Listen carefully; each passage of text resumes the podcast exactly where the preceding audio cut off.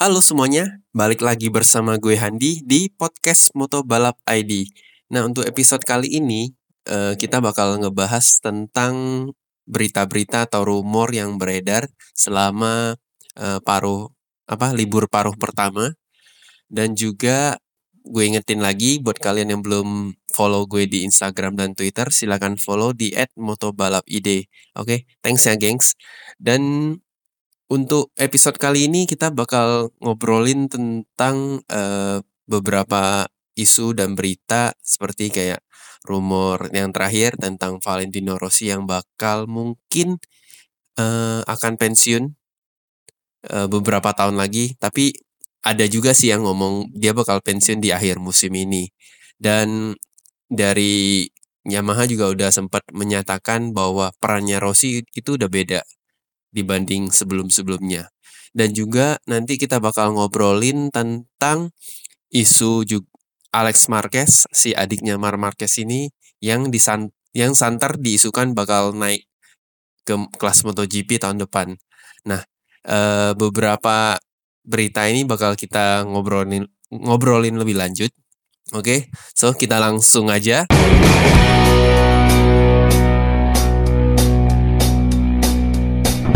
Yang pertama kita bakal ngobrolin tentang Valentino Rossi. Nah, Valentino Rossi itu kalau menurut gue ya, dia itu udah kayak ikonnya MotoGP lah. Jadi kalau MotoGP nanti misalnya one day si Valentino Rossi udah pensiun, gue rasa sih MotoGP bakal beda rasanya dibanding ketika Valentino Rossi masih balap. Nah ini kalau menurut pribadi gue, ini pendapat pribadi, uh, Rossi sampai sekarang masih membalap itu kalau menurut gue karena mungkin dari pihak MotoGP itu sedikit bernegosiasi dengan si Rossi. Karena Valentino Rossi itu kuat banget image-nya dengan MotoGP. Di mana ya kalau kita ingat-ingat lagi dulu-dulu sebelum dia naik ke kelas Moto MotoGP atau kelas GP 500 itu kan dia udah mulai fenomenal, ula, udah mulai dikenal sama orang.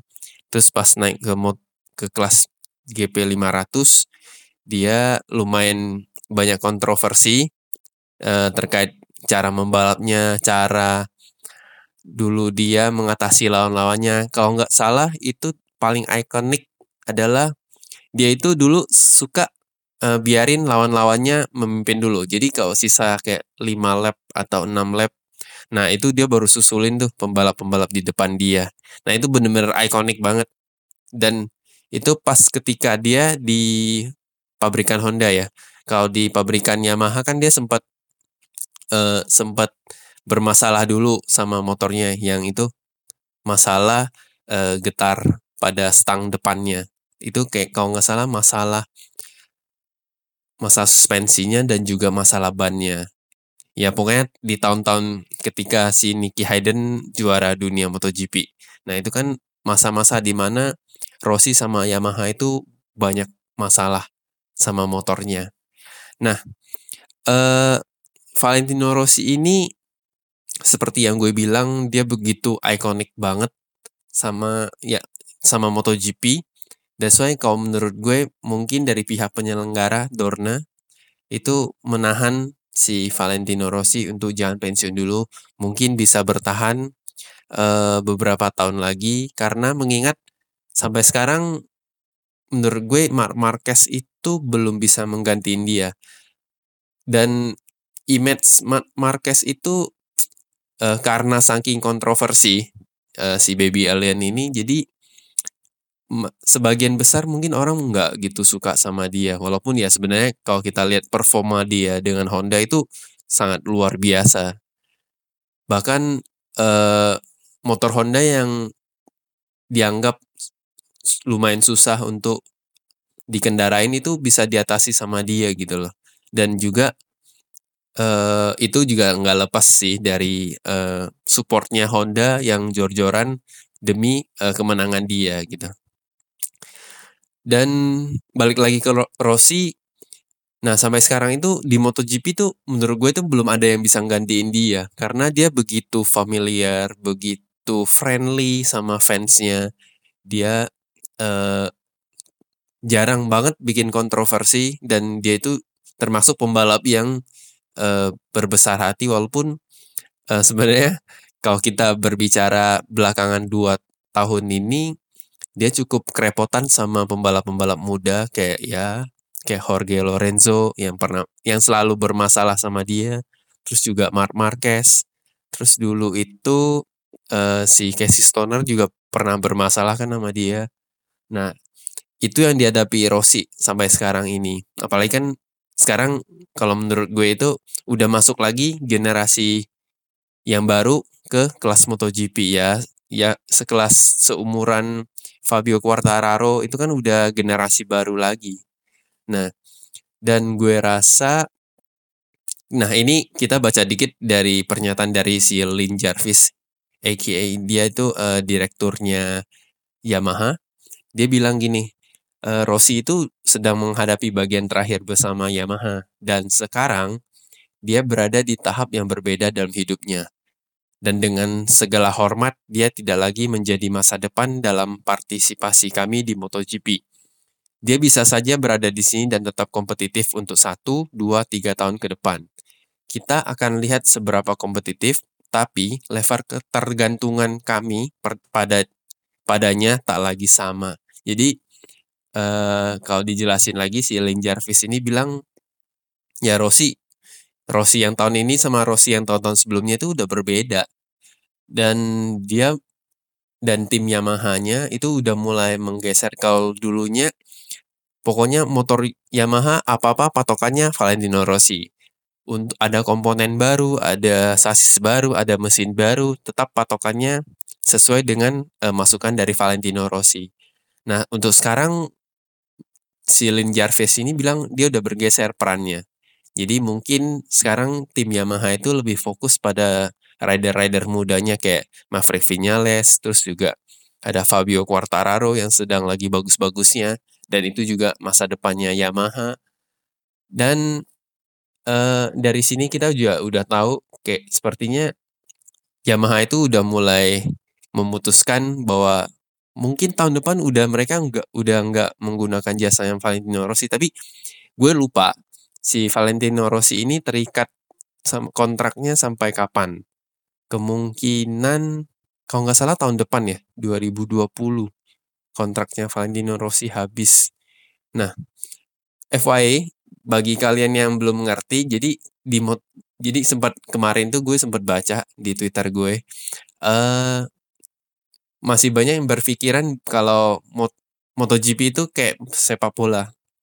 Jadi uh, si rider atau pemain bola itu uh, rider itu bisa pindah uh, sesuai dengan tawaran yang ada, walaupun masih terikat kontrak.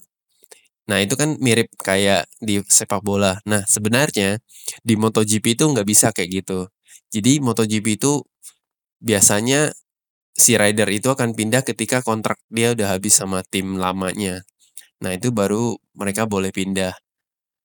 Kalau kontraknya masih terikat kontrak sampai tahun yang ditentuin atau dijanji dikerja apa sesuai kontraknya itu ya harus dihabisin mau gak mau. Karena si timnya udah bikin motor yang sesuai dengan postur tubuh rider itu terus juga settingan dan juga lain hal segala, segala macam lah. Jadi kalau untuk kayak misalnya tiba-tiba uh, ganti pembalap kan semuanya di set, setting ulang lagi gitu ya itu itu bedanya MotoGP dan sepak bola nah kita balik lagi ke Valentino Rossi dan dari pernyataan si Lin Jarvis ini udah indikasinya sih kayaknya udah nggak lama lagi Rossi membalap.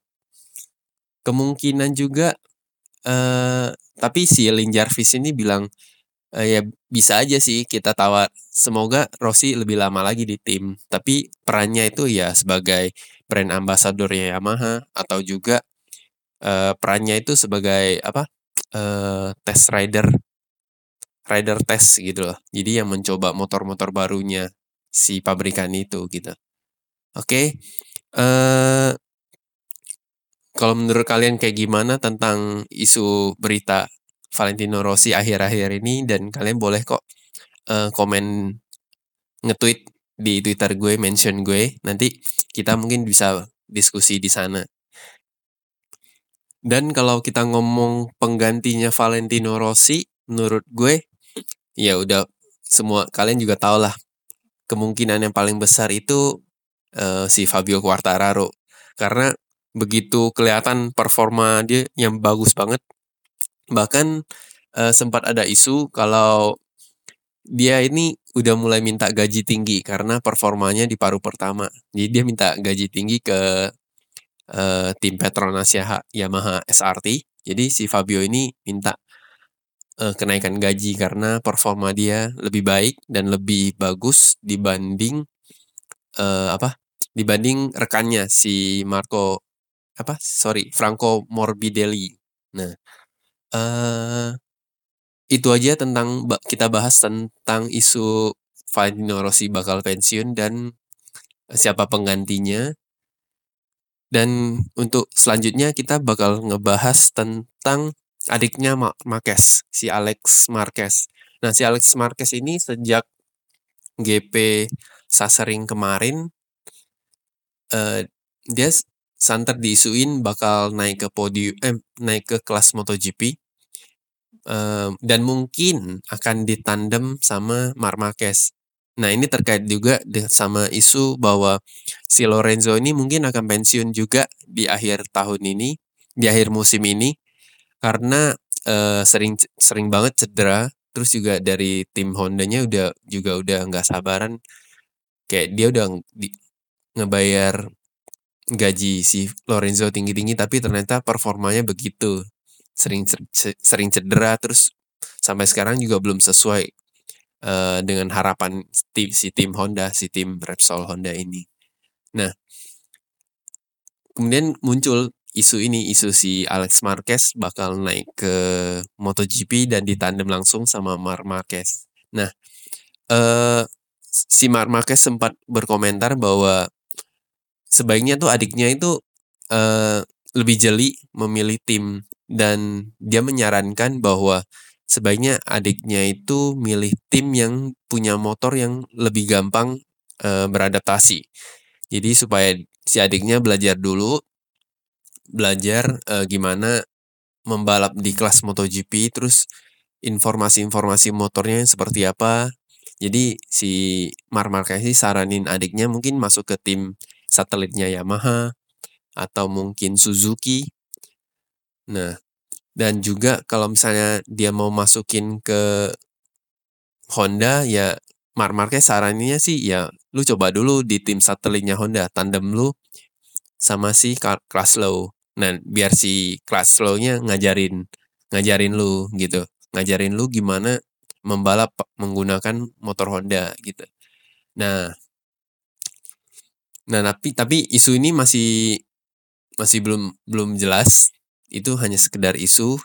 Dan ya kita bakal tahu sih nanti si Alex Marquez ini seandainya naik ke MotoGP dia bakal di tim mana? Ya tentunya di musim depan. Oke. Dan kalau kita ngomongin si Mar Marquez ya terakhir sih dia bilang di paruh kedua itu persaingannya bukan lagi dia antara dia dan si Ducati atau si Andrea Dovizioso atau Danilo Petrucci. Tapi si pasukan-pasukan Yamaha ini udah mulai uh, mendapatkan motor yang bagus, settingan motor yang bagus sehingga mereka udah bisa bersaing sama si Mar Marquez ini. Nah, ini yang diwanti-wanti sama si Mar Marquez. Dan juga uh, Dovizioso juga udah sempat ngomong kalau misalnya ya si Ducati itu jangan mikir untuk bersaing sama Mark Marquez dulu sama si Mark Marquez dulu deh gitu loh. Fokus dulu ngebenahin motornya di apalagi pas di tikungan. Nah, itu eh, sebaiknya si Ducati itu perhatiin eh, settingan motornya atau upgradean motornya untuk saat masuk dan keluar tikungan. Dan dan si Dovizioso ini juga udah bilang kalau Ducati itu sekarang beda level sama di bawah bahkan di apa si Honda itu udah beda level sama Ducati. Honda itu udah di level atas. Jadi si Dovizioso bukan lagi uh, apa pesaing terutamanya si Marc Marquez. Nah, kalau kita ngomongin Honda dan Ducati ini terakhir-terakhir ini mereka sempat punya kontroversi di mana jadi si tim Ducati ini si apa direktur Ducati Paolo Ciabatti itu kemarin bilang Mark adalah seorang rider yang mengubah sejarah MotoGP tanpa dia tanpa dia, Honda itu tidak akan memenangi apa pun. Sejak 2013, mereka itu tidak pernah memiliki seorang rekan setim yang sebanding dengan dia di kejuaraan. Nah, jadi si direkturnya Ducati ini dia bilang Honda itu bakal nggak ada apa-apanya deh kalau seandainya nggak ada sosok seperti Marc Marquez. Ya lu lihat aja dari 2013 uh, si Marc Marquez ini nggak dapat rekan setim yang bagus gitu loh. Nah, pernyataan si apa Paulo Paulo Ciabatti ini ditanggepin sama si Hon sama tim manajernya Honda yaitu Alberto Puig. Alberto Puig ini kalau dulu kalau nggak salah dulu manajernya Dani Dani Pedrosa. Nah, si Dani Puig eh sorry Nah, si Alberto Puig ini dia bilang, saya pikir Ciabatti mesti melihat kemenangan Honda di kelas 500 dan MotoGP. Seluruh titel-titel juara. Kalau melihat ke belakang, dia mungkin tidak akan bicara begitu. Nah, jadi dibantah sama si Alberto Puig ini, dia bilang, e, seharusnya Ducati itu lihat ke belakang, mereka itu pernah juara apa aja gitu loh. Selama ini Ducati itu cuma juara pas saat ridernya Casey Stoner sebelum Casey Stoner pindah ke Honda kan sempat juara dulu tuh. Nah, akhirnya si Casey Stoner ini pindah ke Honda. Nah, terus si Alberto Puy ini suruh dia isi ya kasarnya lu lu bercermin lah gitu loh. Ducati tuh udah dapat apa aja. Sedangkan si Honda ini udah juara dari kelas 500 dan juga di kelas MotoGP. Nah, ini perang kayak begini kalau gue itu ibaratin kayak perangnya Manchester United dan Liverpool di mana ya udah itu fansnya itu sering-sering membandingin siapa yang punya apa piala piala domestik, piala Liga Champion yang paling banyak. Nah, itu hal-hal kayak gitu tuh bukan hanya terjadi sepak bola, tapi juga di olahraga mana pun lah. Kalau timnya udah bersaing tuh ya salah satunya bakal muncul kontroversi yang begini. Gitu. Dan itu sekilas tentang uh, perang perang kecil-kecilan antara Ducati dan Honda yang selalu ya Honda itu ibaratkan kayak musuh eh musuh utama dari tim-tim lainnya gitu. Dan yang gue yang menurut gue salah satu pendukung atau gimana ya orang yang di belakang mensupport si MotoGP ini Honda. Jadi ya ketika misalnya rider tim Honda itu dapat kont apa bikin kontroversi atau lain sebagainya itu seringnya si regulasi MotoGP ini kelihatan mereka itu memihak Honda. Nah ini ini ini tuh pernyat apa pendapat pribadi gue aja. Kalau misalnya kita lihat dulu si Mark Marquez sempat bikin uh, nabrak eh, bersenggolan sama rider lain, bersenggolan sama Valentino Rossi dan juga yang lain, itu kan kita bisa menilai. Kita punya kayak punya feeling, eh harusnya kan eh, tindakannya begini. Ini si penyelenggara MotoGP malah begitu. Nah, eh jadi kalau pendapat gue si Honda ini punya peran besar di MotoGP. Nah, istilahnya ya kalau Honda tiba-tiba ngomong, eh gue cabut deh dari MotoGP, gue nggak mau ikut ikutan ajang ini lagi. Nah itu MotoGP itu akan goyang gitu loh. Nah itu yang mesti kalian tahu sebenarnya Honda itu kalau menurut gue ya sekali lagi ini menurut gue Honda itu punya peran yang sangat gede di uh, ajang MotoGP ini. Gitu. Oke dan yang terakhir itu sekedar informasi bahwa nanti ini kan masih liburan mereka uh, MotoGP masih libur dan bakal mulai lagi di Agustus tang tanggal 4 Agustus kalau nggak salah. Itu di sirkuit Brno di Republik Ceska, Czech Republic. Nah, itu bakal berlangsung free practice-nya dari tanggal 2, terus kualifikasi tanggal 3 dan race day-nya tanggal 4. Nah, kita bakal nge-review, nge-preview dulu uh, si sirkuit Bruno ini di podcast selanjutnya. Yang jelas sebelum uh, MotoGP Ceska ini mulai, MotoGP Bruno ini mulai. Nah, nanti gue bakal upload dan kita preview si track ini dan juga kita flashback lagi dulu di tahun lalu tuh siapa yang menang dan ada kejadian apa. Nanti kita bahas lagi di episode selanjutnya. Dan selain itu kita juga bakal update uh, beberapa berita lagi tentang rider-rider MotoGP. So guys, uh, sampai di sini dulu pembahasan hari episode ini. Terima kasih buat kalian yang udah dengar dan support gue. Dan saya gue ucapin selamat malam karena karena gue tagnya malam. Dan terima kasih. Bye.